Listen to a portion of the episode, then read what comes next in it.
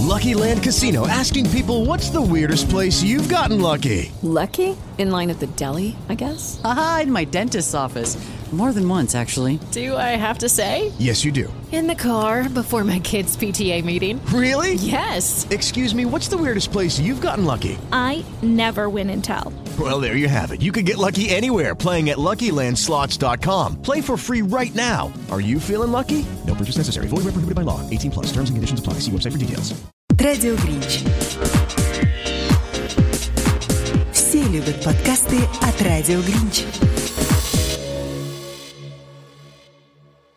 Дамы и господа, мальчики и девочки, приветствую вас. В эфире очередной выпуск подкаста «Радио Гринч». А, Его бессменный автор и ведущий перед микрофоном Денис меня зовут, в русскоязычных интернетах известен как «Радио Гринч». Особую благодарность хочу выразить э, всем моим слушателям, э, и особенно тем, кто поддерживает этот подкаст на Патреоне, кто стал моим патроном и кидает небольшие пожертвования, донаты, как их называют, а, там по 2-3 доллара в месяц. Я приглашаю тех из вас, кто хотел бы оказывать такую поддержку, присоединиться к этому кругу людей. Я для них записываю небольшие такие приватные видео и а, отвечаю на комментарии, готов обсуждать с ними, ну, как с более узким кругом людей – большее количество тем и на, в большей степени какие-то личные вещи освещать, которые я не готов освещать, например, в, в публичном подкасте. Радио Гринч. Так что, если хотите присоединиться к такому тайному обществу Радио Гринч, патронов, то вперед на сайт Patreon. Ссылочка, естественно, будет в шоу-нотах. В прошлый раз я вам предложил две темы. Это Э, протестанты в России, в Америке и масоны. И практически дружно все, за некоторым исключением, слушатели проголосовали за то, чтобы поговорили мы о масонах. Ой, э, тема необъятная, ну, что-то надо сказать. Ну, я изучил этот вопрос довольно досконально.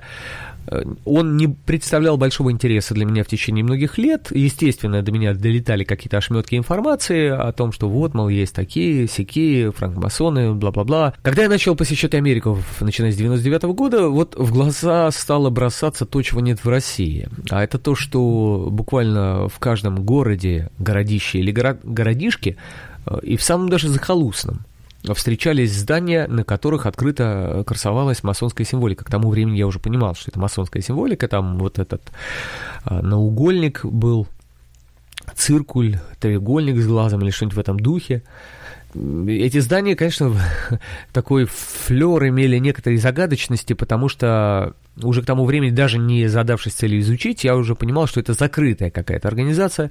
Это организация с секретами. Ее часто называют э, тайной, секретной организацией. На самом деле сами масоны смеются и говорят, ну какая же она секретная, если все знают, что она есть, и э, знают, где она находится. В некоторых местах даже э, откровенно публичные какие-то вещи совершаются. Они говорят, нет, мы не секретная организация, мы организация с секретами.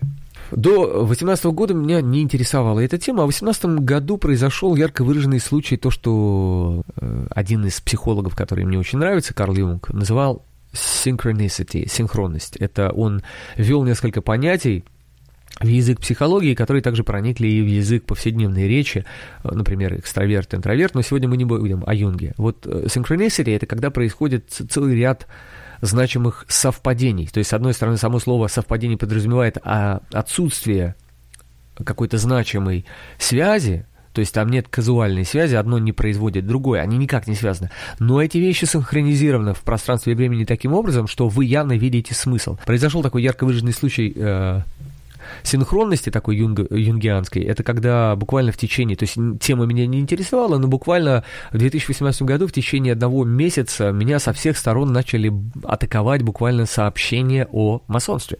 То есть куда бы я ни повернулся, совершенно независимые друг от друга люди, э, какие-то медианосители, э, друзья, малознакомые люди, события, тыкали пальцем мне на масонство. я решил уделить этому внимание. Я вообще такой э, склонный к мистике, товарищ. Так что я таким вещам, как я, вот так, такого рода проявления значимой синхронности, как называл это Юнг, я уделяю внимание. Если это как, люди неверующие говорят, вселенные пытаются мне что-то сказать. А, я решил уделить внимание и начал изучать вопрос. Когда я начал изучать вопрос, это было удивительно. Я описываю это так. Это было как будто бы я нашел шкаф в Нарнию. Ну, вы помните историю про Нарнию. Мальчики играли там с девочками в прятки в доме в большом, и одна из девочек, кажется, или мальчики, я уже не помню, э, решили спрятаться в шкаф. И забравшись в большой старинный шкаф, э, попытавшись зарыться туда за э, висящие всевозможные плащи, пальто и шубы, она вдруг обнаружила, что это не просто шкаф, а это портал, это дверь, которая ведет в совершенно иной мир, огромный мир, сказочный, мир, наполненный какими-то мифическими существами, но которые при этом абсолютно реальны. Так вот, я сравниваю мое знакомство с масонством вот э, с обнаружением шкафа в Нарнии. Именно так и произошло. То есть первый слой Сейчас я буду сравнивать с археологией. То есть я начал копаться. Во-первых, тут же возникает трудность. Э, попытка найти информацию, даже несмотря на то, что мы живем в э, век интернета, она очень сильно затруднена. Чем затруднена? Во-первых, тем, что информации очень много, надо отсеять достоверную от недостоверной. Во-вторых, недостоверной огромное количество, превышающее достоверную. И даже кажущаяся достоверной, зачастую она окрашена тенденциозностью авторов, которые борются, то есть это борцы с чем-то. И таких борцов огромное количество. Это люди, которые борются с масонством. Боролись, борются, и, мне кажется, до конца мира будут бороться. Э, любая полемика, она производит множество-множество э, слов, и потом эти слова накапливаются, и в них уже не разобраться. Поэтому, ну, если у вас появится желание э, изучить эту тему для себя, более подробно, окунуться, обращайтесь, напишите, я вам пришлю какие-нибудь источники. Я, кстати, в прошлом году, когда только-только начал интересоваться этой темой, я рекомендовал лекции Леонида Мацха. Я сейчас, пожалуй, сделаю официальный рекол, то есть отзыв вот этой рекомендации, потому что я рекомендовал тогда, когда сам особо не, еще не вник, не недостаточной степени изучил, и мне казался этот человек весьма эрудированным и образованным, и я не, а, не говорю, что это не так. Он очень эрудированный, очень образованный, однако специально или случайно он преподносит материалы, перемешивая легендарное с реальным, поэтому не специалисту отличить будет невозможно.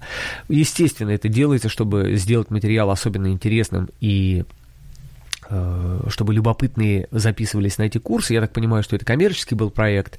А чтобы что-то продавалось, оно должно быть таинственным, интересным. И самые фантастические версии, если они существуют и хоть немножечко, хоть немножечко обоснованные, хоть какими-то намеками в истории, то люди, которые пытаются продать этот товар, они, естественно, будут это использовать. Так вот, да, и тут мы подходим к теме, что вот отсеяли пласт негатива, который есть, э, его очень много, это отдельное явление, отдельная тема, можем поговорить о теориях заговора, и о борьбе с теориями заговора, и почему возникают теории заговора, я сейчас не хочу об этом говорить. Но если говорить о самой истории масонства, о явлении, что это такое, то у них огромная история – официальная история. Есть легендарная история. Сами масоны часто начинают вам рассказывать истории о том, что они идут аж от Пифагора, от Евклида, от Соломона, от Авраама. Они строили участвовали в строительстве храма царя Соломона, они участвовали в строительстве пирамид в Египте, они были связаны с э, финикийцами загадочными. Вот, это легендарная история. Она достойна изучения, она помогает многие вещи понять, она тоже интересная очень тема, но к истории реальной имеет э, мало отношения. Поэтому среди самих же масонов есть очень много серьезных исследователей, историков, которые, ну, сами говорят, ну, извините, конечно, это легенды. Реальная история начинается в Англии в, в 15-16 веках, на самом деле в Средневековье. Она вырастает Ноги растут из средневековых ремесленных гильдий. Вы знаете, что средневековое общество европейское, оно было таким э, структурированным, статичным, там были четкие такие страты, социальных лифтов особых не было, люди были э, привязаны, закреплены, э, их социальное положение фиксировалось, и переходы туда-сюда были практически невозможны. В том числе это выражалось в переходах в пространственных, то есть человек был не свободен двигаться туда-сюда, куда он хотел, если он не был э, при, привилегированным каким-то сословием, если он не был при дворе короля, или если он не получал специального разрешения. Как раз вот масоны, кстати, слово масон, мейсон, это каменщик, э, Freemasons, свободные масоны или франкмасоны, как в русской традиции их стали называть. Опять-таки, откуда слово «свободный», вот тут есть несколько теорий Одна теория это то, что это были мастера, которые высококлассную работу могли производить с так называемым мягким или свободным камнем, free, э, вот отсюда слово free, э, то есть который легко поддавался, свободно поддавался обработке, ну, какая-то порода известняка, насколько я понял, которая использовалась при облицовке. Есть такая теория, но, не знаю, мне почему-то с трудом верится.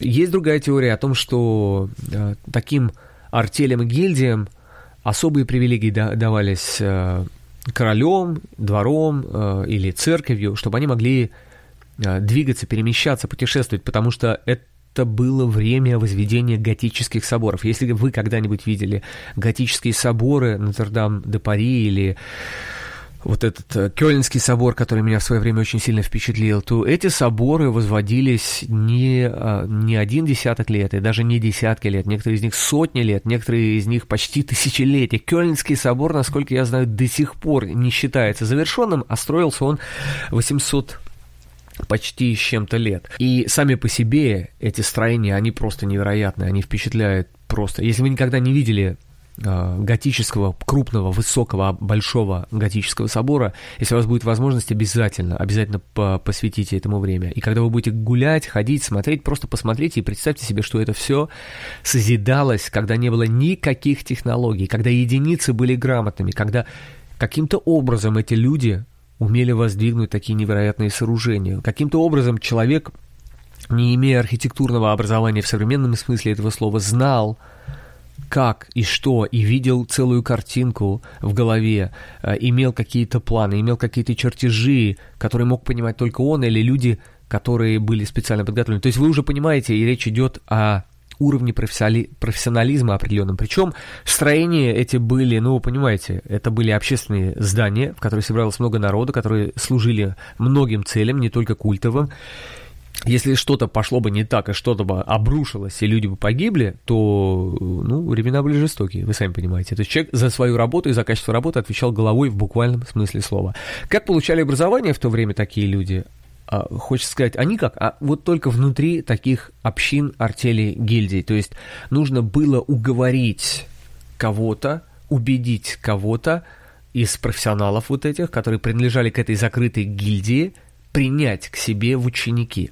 Ученичество в среднем продолжалось 7 лет. Вот оттуда вырастает вот из этой структуры, из этой системы строителей, вырастает современное масонство. Как оно вырастает, там тоже много теорий, много белых пятен, непонятно, но в целом произошел переход, в течение 100 лет произошел переход от так называемого оперативного масонства, от слова, ну, operational, то есть те, кто занимаются реальной работой, строят реальные здания и так далее, Э, вот этой закрытой организации к спекулятивному, то есть созерцательному или, ну, теоретическому, можно сказать, масонству. Это организация, которая занималась развитием внутреннего мира человека, созиданием каких-то нравственных качеств в человеке, используя аналогию или аллегории, символы, язык символов и аллегорий, взятый из жизни вот этих профессионалов-строителей средневековых соборов. То есть, как собор созидается как некое вместилище, как некое жилище Бога на земле, где происходят какие-то священные, значимые, невероятно важные вещи внутри этого здания, так и вот это спекулятивное масонство, каменщики, каменщики вот эти созерцательные, они начали говорить, а, использовать тот же язык, но в приложении к созиданию человека, к, к тому, чтобы человек рос над собой, возрастал, созидал свои добродетели, ограничивал свои страсти, животные начала в себе и так далее. То есть такая, как сами сегодня они пришли к такой формулировке, я не помню, не знаю, как э, сразу, может быть, не вспомню, как на английском это peculiar system of morality, это особенная система нравственности, моральности, которая завуалирована в язык аллегории символов. И вот эти аллегории символов в основном идут из а, средневекового э, ремесла строителей каменщиков, в основном вот этих готических соборов. Слово ложа, кстати, масонская ложа, что такое ложа? Изначально ложа это такая, ну, грубо говоря, вот когда сегодня строится здание какое-то, где-то вы видите, любой строительный участок, рядом стоит бытовые помещения, бытовки, как их называют, такие вагончики. Там э, собираются строители, там они обедают, там они обсуждают, проводят какие-то летучки, слеты. Вот в Средневековье примерно то же самое было – на месте, где созидалось такое, воз- возводилось огромное здание типа собора, строились небольшие такие ну, условно сказать, временные помещения, ну, насколько временно, если собор возводился много сотен лет, то и помещение временное, ну, возводилось на несколько десятков лет, как минимум, я думаю. И там хранились инструменты, там проводились встречи, и все эти встречи были закрытого характера. Почему? По многим причинам. Ну, во-первых, со временем многие функции стали выкристаллизовываться в этих группах. Например, эти группы начали служить группами взаимопомощи.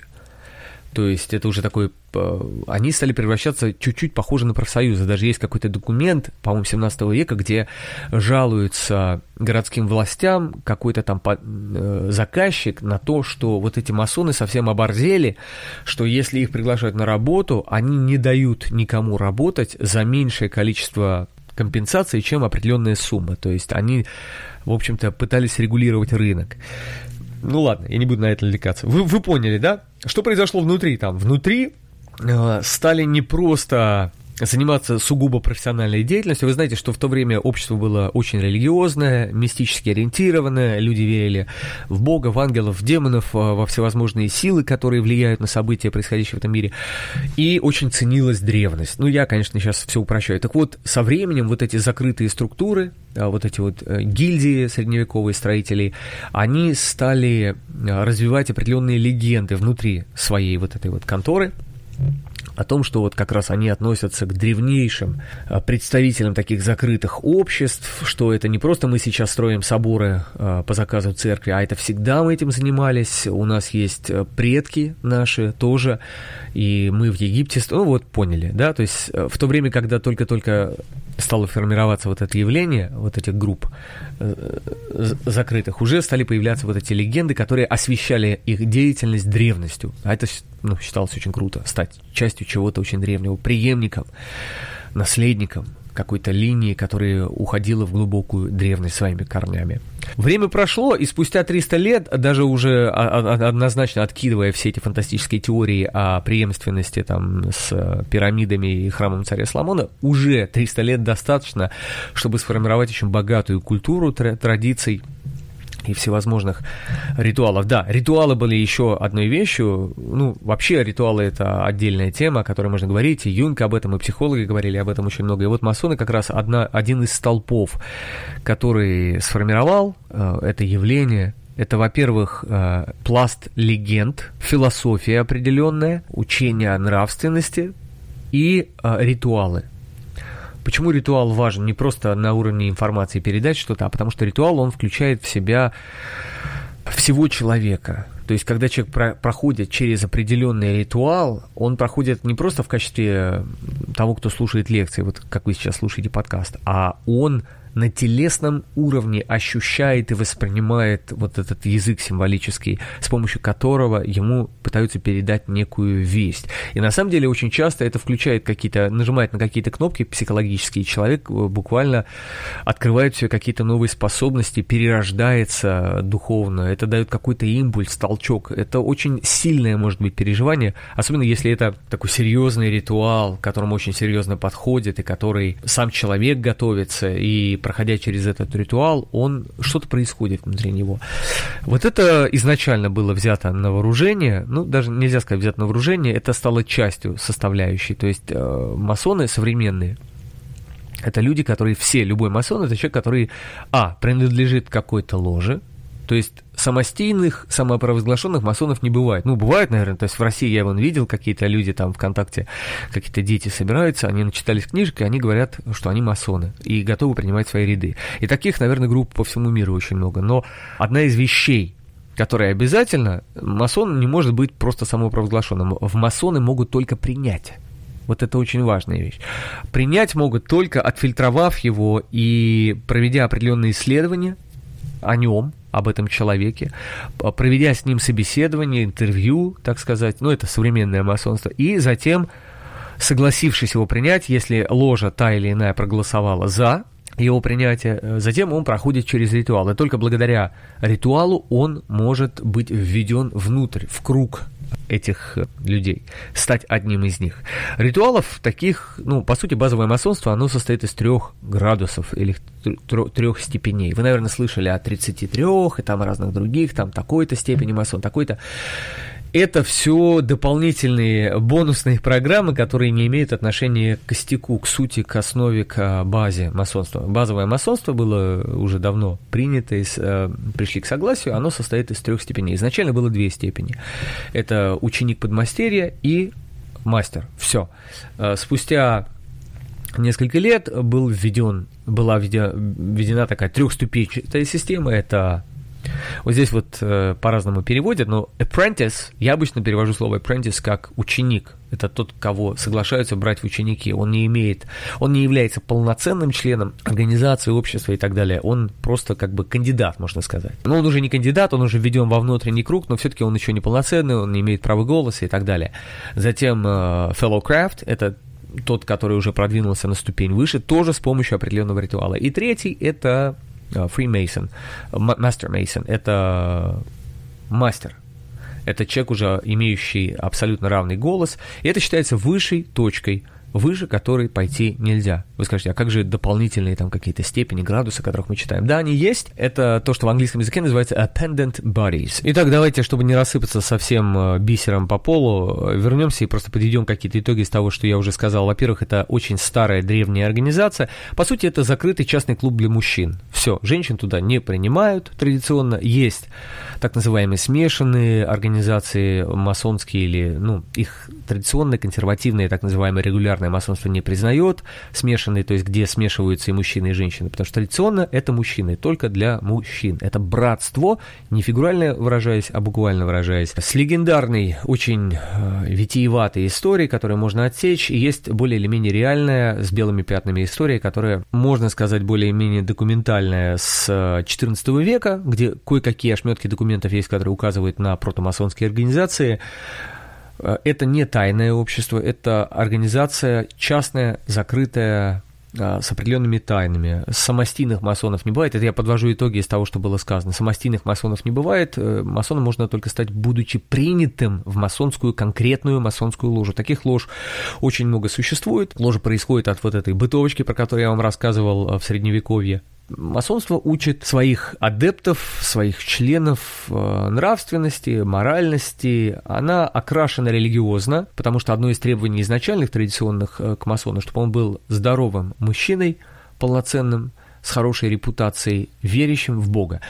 А, запрещалось первое время в масонских ложах говорить о политике и о религии, то есть догматизм запрещался, запрещалось навязывать свое видение Бога, однако при этом и принять человека в масонскую ложу не могли, если он говорил, например, что он атеист. Атеистам вход был запрещен в масонские ложи. Вот эти пласты, которые объединяют сегодня людей, это значит принадлежность к единой традиции, причем довольно вольной, потому что есть вариации. Э, вариации есть э, масонство под разным соусом. В разных странах оно принимало разные формы.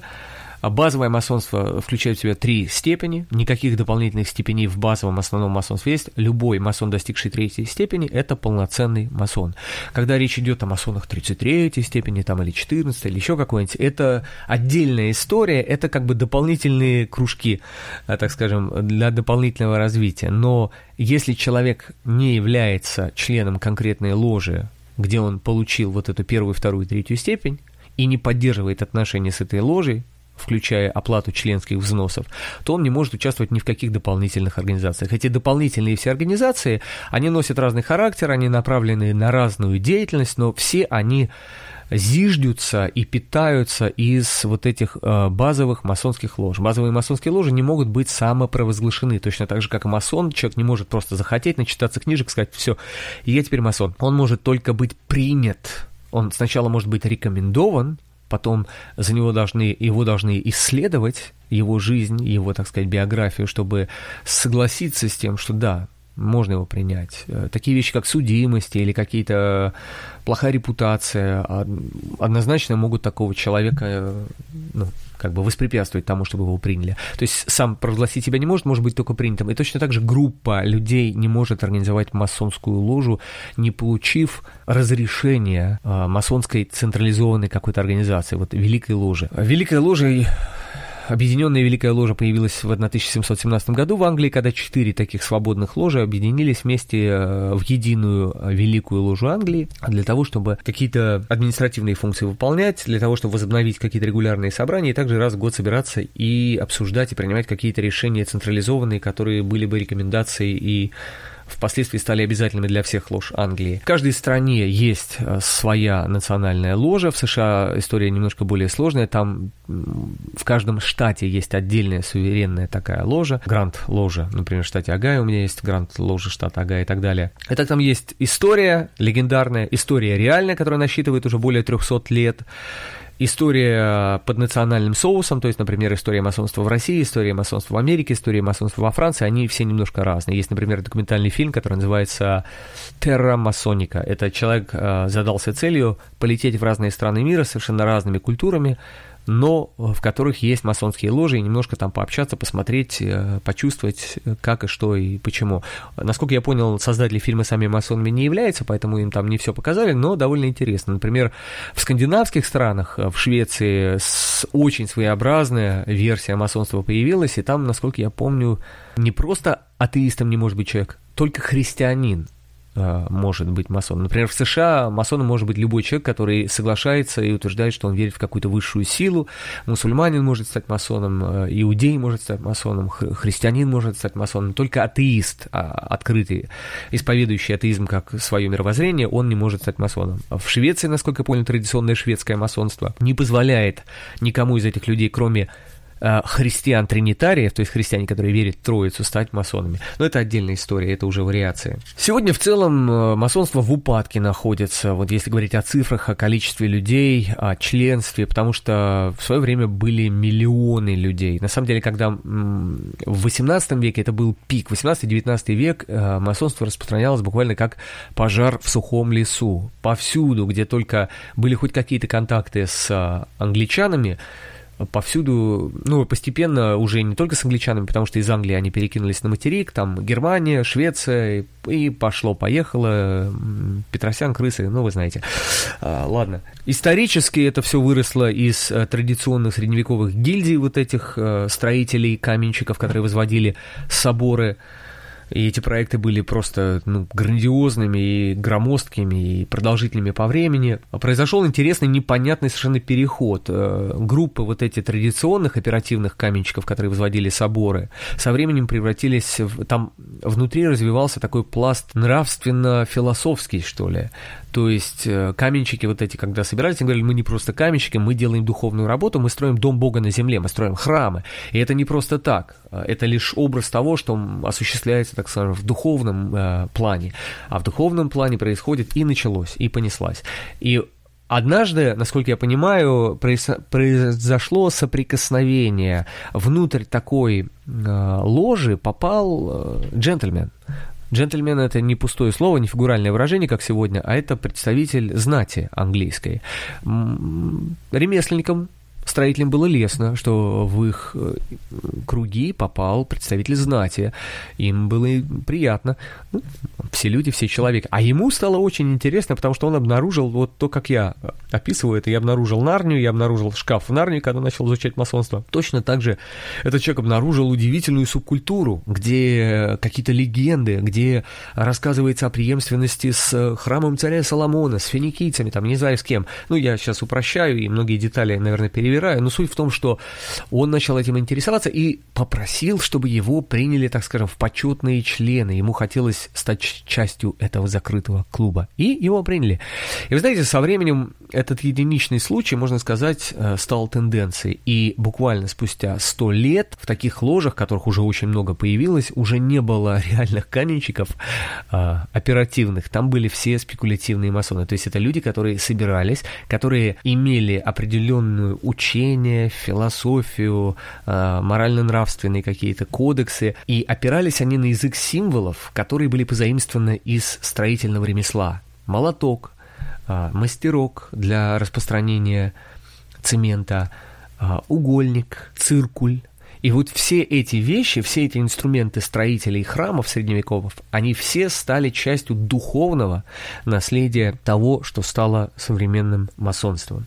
И сегодня понятно уже, что среди масонов нет, э, скорее всего, каменщиков, которые могли бы возводить соборы средневековые, но все они используют тот же самый язык и тот же самый набор символов.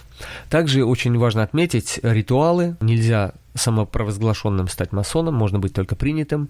Точно так же группа людей не может, даже если они все масоны, не может заявить о том, что теперь они самостоятельная ложа, они должны быть приняты, наделены лицензией, что ли, я не знаю, как назвать, charter называется по-английски, со стороны э, так скажем, верховного административного органа масонского. Поэтому есть преемственность, есть структура, есть ритуал. А, вводятся внутрь этого круга через ритуалы. Есть три основных степени. Это я подвожу итог. Я, наверное, повторяюсь очень много, но вы уж меня простите.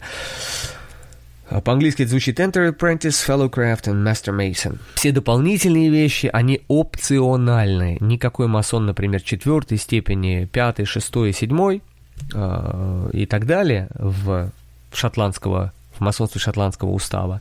Седьмой в, в направлении так называемого устава, Йоркского устава. В Америке вот эти два дополнительных, э, две дополнительных ветви масонства существуют для всех масонов. Они это опциональные вещи, они не делают э, человека в большей степени масоном, чем остальных. Хотя это звучит странно, там же степени дополнительные. На самом деле, вот полноценный масон – это человек, который прошел первые три градуса посвящения э, внутри какой-то конкретной ложи, членом которой он стал. И он должен им оставаться постоянно, даже если он хочет принимать участие в дополнительных каких-то масонских организациях, то есть ты не можешь быть членом шотландского древнего устава, быть масоном там какой-то степени, не будучи при этом членом а, вот этой символической ложи первых трех уровней. Извините за язык такой, но это у них свой язык. Кстати, на английском языке это язык очень часто напоминает шекспировский язык, он наполнен древними, старыми, староанглийскими выражениями и так далее. Есть уч... Э, нравственные учения, есть язык символов, есть ритуалы и есть э, пароли, кодовые всевозможные знаки, слова, вещи, которые по сути являются средством защиты от подделки и от проникновения самозванцев. Так всегда было, и сегодня так есть. Все ваши важные документы, они снабжены э, специальными средствами защиты, денежные банкноты защищены точно так же, любые ваши удостоверения официальные, они тоже по идее, должны, чем более серьезнее организация, которой вы принадлежите, тем более серьезной должна быть степень защиты. Ваш бейджик с магнитной полосочкой только вас должен пустить, а если степень защиты, там, отпечаток пальца и так далее. Вот это вся та же история, потому что а, будучи людьми, способными передвигаться по территории э, там, Англии, например, или э, Шотландии, то есть люди могли перемещаться на разные строительные объекты и также это, эти, это была автоматической сетью взаимопомощи, когда это было уместно, люди могли обратиться за помощью, и чтобы самозванец не мог проникнуть в их ряды, соответственно, была система паролей. Это особые слова, особые знаки. А, да, я еще забыл сказать, что э, с ритуалом а, связаны легенды а, особые легенды, некоторые из них около библейские, некоторые из них э, как бы основаны на каких-то библейских именах, событиях, но не имеют никакого основания в Библии. Это, ну, я сейчас не буду об этом говорить, смысла большого нет. В, в общем, суть. Если реальную историю копать и реальное положение дел, то сегодня это закрытый клуб частный для мужчин, это сеть. А, да, кстати, привилегия любого масона, э, если он становится полноценным масоном, он имеет доступ к а, встречам, собраниям, а, всевозможным мероприятиям, многим, не всем, но многим мероприятиям, которые масоны проводят в разных местах мира. То есть, например, э, если вы масон, и вы живете там в Берлине где-нибудь, вы, в принципе, можете поехать там в США и посетить какие-то закрытые мероприятия масонские, э, встречи и так далее. Очень много всего. Эта сеть, она такая довольно разветвленная, и это пугает людей. Это как раз является базой того, что э, рисуют страшилки. На самом деле, страшилки совершенно идиотские, вывернутые наизнанку, и имеет тоже очень длинную историю. Вот сколько лет масонству как движению, столько лет и страшилкам. Эти страшилки, в общем-то, не сильно оригинальные, они варьируются, но, по сути, переигрывают одни и те же темы.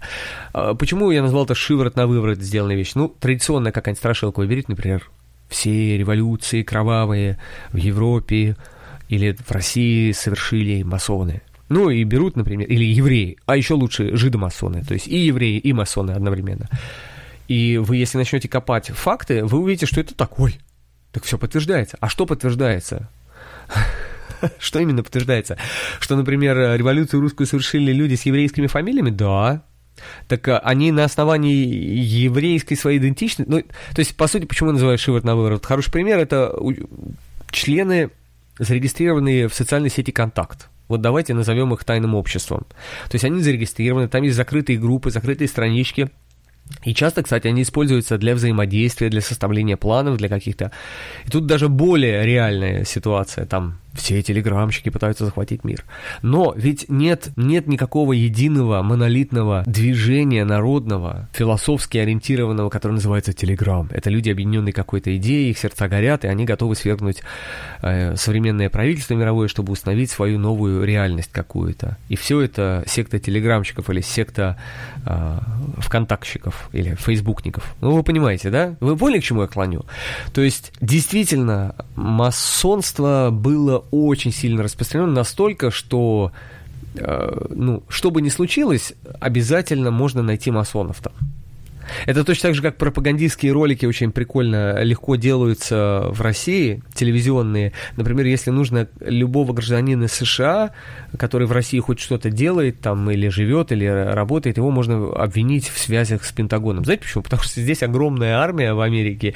Люди, вот любой человек будет иметь родственника, который будет в какой-то военной службе, так или иначе, либо как военный человек, либо как контракт, ну, по контракту где-то работать. То есть, и можно какие-то фотографии, где он там там с людьми в форме, показатели на какой-то базе, и под тревожную музыку это все подать под определенным соусом. Ну, вы поняли. Но это уже другая тема, это тема составления всевозможных пропагандистских поклепов, наветов и так далее. Слушайте, ну, наверное, много я наговорил. Давайте, если будет вдохновение, будут вопросы от вас, я продолжу в следующем подкасте.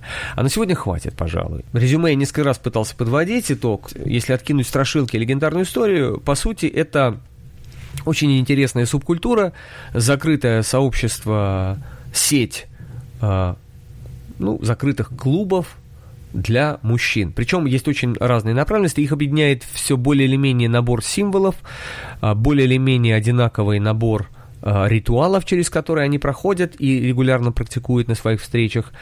Естественно, на этой базе начинают завязываться связи по интересам, там эти любят спорт, эти любят оружие, эти любят сигары и так далее.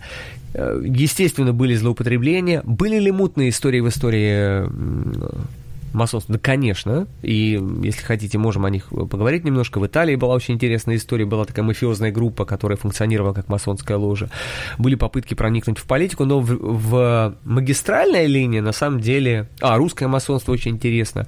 Э, во времена Екатерины есть несколько хороших книг написано на эту тему. Я могу порекомендовать, если хотите. Ну, я сейчас просто усилием воли закончу, чтобы мне не растекаться мысли по древу, и перейду к рекомендациям. Друзья мои, я посмотрел просто замечательный мультфильм с подачи моей дочки. Она меня пыталась уговорить посмотреть с ней какой-то мультфильм, э, мультсериал, небольшой мини-сериал, один сезон всего. 10 серий по... Или не помню, ну, в общем, не больше часа вы потратите, чтобы посмотреть его за один раз, там по 10 минут, кажется, серии. Но я вам скажу, друзья мои, это просто мощнейший мультик. Он называется, э, как же он называется по-русски? «По ту сторону изгороди» да, по ту сторону изгороди, Over the Garden Wall, за садовой оградой еще можно перевести. Это сериал, который был создан, мини-сериал, который был создан в 2014 году, состоялась премьера. Элайджа Вуд озвучивает одного из главных героев, э, главных героев два, это два брата, они единоутробные братья от разных отцов, от одной матери родились, очень разные. Почему это мощный мультик? Когда мы начали смотреть, я тут же увидел просто, что это мультик «Священная история». Что я имею в виду? Есть вещи, которые созданы по классическим шаблонам классических архетипов, э, которые Юнг называл и любая священная история, любая история, которая лежит в основе какой-то религии, или история, которая способна стать образующей вокруг себя даже какую-то религию, она просто вызывает резонанс, и люди даже не понимают почему, но они прутся от этой истории, даже не совсем понимая почему. Такой были «Звездные войны», вы знаете, такими были многие. Вот удачная книга, удачный фильм, удачное художественное произведение, оно почти всегда цепляет какие-то такие мощнейшие архетипы. Этот мультик делает это абсолютно точно. Этот мультик, то есть я его смотрел, и я понимал, что я, ну, как будто читаю веды какие-то индейские или какой-то священный текст какой-то, потому что э, он цепляет очень мощно, крутые архетипы, психологические какие-то вещи цепляет. Я даже начал трактовать и показывать своей дочке, не будучи уверен, что ей интересно, поэтому я сдерживал себя. А потом мне, значит, моя жена говорит, слушай, тут э, общалась, э, наша дочка сказала, что ты когда смотрел с ней мультик, комментировал, ей было так интересно, она не могла дождаться, когда ты следующий комментарий дашь. Она говорит, я совершенно по-другому этот мультик увидела. Друзья мои, может быть, мы тоже попробуем прокомментировать, я не знаю. Давайте так, мои патроны, вот если вы посмотрите этот мультик, у вас будут вопросы, давайте ну, может быть, давайте я не буду обещать, но может быть мы попробуем чуть-чуть про этот мультик поговорить. Но мне очень сильно он торкнул. И там, ну, ой-ой-ой. Я вам очень-очень рекомендую посмотреть мультфильм, который называется по-русски «По ту сторону изгороди» по-английски в оригинале Over the Garden Wall, его иногда переводят как «За садовой оградой» или «За садовой стеной». Это ремейк какого-то другого мультика, я его еще не смотрел, собираюсь посмотреть, но он уже наделал шума, он уже произвел достаточно, вызвал много резонанса, я видел в интернете много людей пытаются его истолковывать. Не смотрите истолкование, пожалуйста, посмотрите сам мультик и попробуйте сами что-то увидеть, а иначе вы себе испортите впечатление. Просто настоятельно рекомендую. И Второй сериал, я, у меня было э, искушение назвать этот выпуск подкаста жидомасонским, потому что про масонов я уже сказал, а теперь будем про евреев. Значит, второй сериал, который я нашел, мне он очень понравился, вам, возможно, не понравится, а возможно, понравится, я не знаю. В зависимости от того, какое у вас отношение к Израилю, к современному и к евреям. А, у меня очень интересные отношения. Я очень симпатизирую евреям, Израилю, э, этой нации, истории этого народа, этой земле. Я там был два раза и хотел бы еще много-много раз съездить. Э, удивительная страна. Вот две страны, которые меня вызывают огромный интерес. Это США, в которой я сейчас живу и, и очень рад тому, что я здесь живу. И вот Израиль мне очень нравится и очень интересно. Но мне кажется, настолько сложное явление Израиль, что в нем разобраться очень сложно. Одно из явлений это религиозность современная, которая на самом деле абсолютно не является единой и монолитной, а там множество течений, ветвей, направлений, которые друг с другом борются, есть какое-то противостояние. Так вот, есть сериал, который недавно сняли, он называется «Шабабники». Мне его смотреть было интересно, легко и очень занимательно, потому что я, ну, по сравнению со среднестатистическим русскоговорящим человеком, я знаю, ну, довольно много про Израиль. Конечно, я, опять-таки, чем больше знаешь, тем больше понимаешь, что ты ничего не знаешь и не понимаешь. Вот я, э, но мне легко воспринимать, потому что я более-менее ориентируюсь. Я знаю, что такое Ешива, я знаю, что, чем отличается вязаная кипа от ортодоксов и так далее. Если вам совсем, совсем это ничего не известно и не интересно, ну, не смотрите.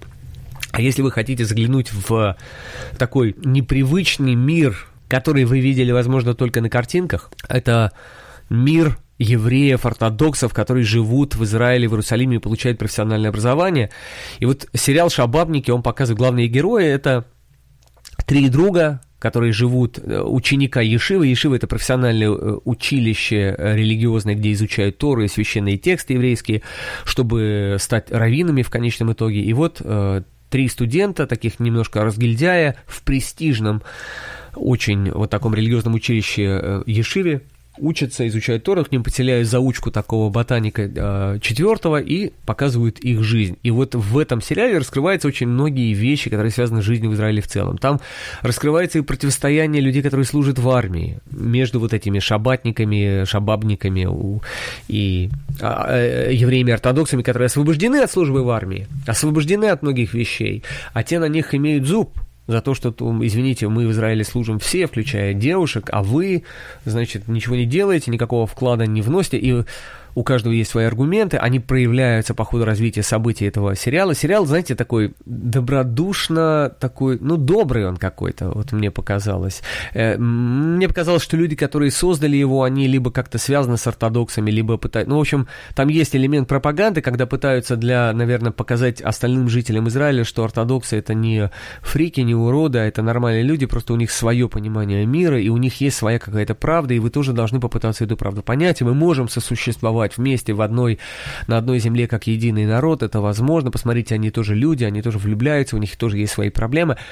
Но мне было интересно по очень многим причинам смотреть. Там показаны вот этот и противостояние религиозников и служащих в армии, э, недолюбливание взаимное людей, так называемых религиозных светских, это вязаные кипы, которые, значит, умеренно соблюдают э, требования религии и считают как бы вот этих ортодоксов как раз неумеренными, перегибающими палку, а те, наоборот, соответственно, тех считают отступниками.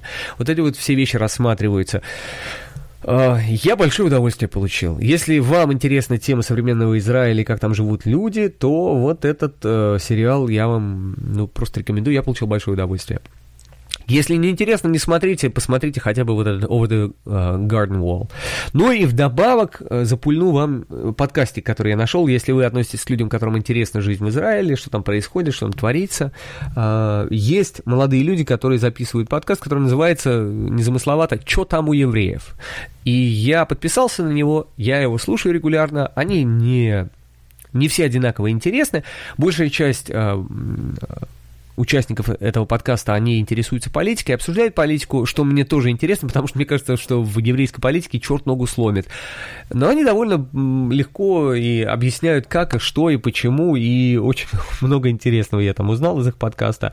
И есть там такая девочка какая-то, которая, наоборот, не, не хочет говорить о политике, а говорит только об искусстве современном. Но в любом случае, если вам интересна жизнь современного Израиля, вот этот подкаст от людей, которые говорят на русском языке, это люди, которые переехали и там живут, большая часть из них, они еврей, кто-то не еврей, но живет там, говорит на русском, участвует в этих подкастах. В общем, мне он понравился. Э, наверное, на сегодня все. Э, друзья мои, я надеюсь, я вас не запутал. Значит, дополнительные вопросы, комментарии присылайте.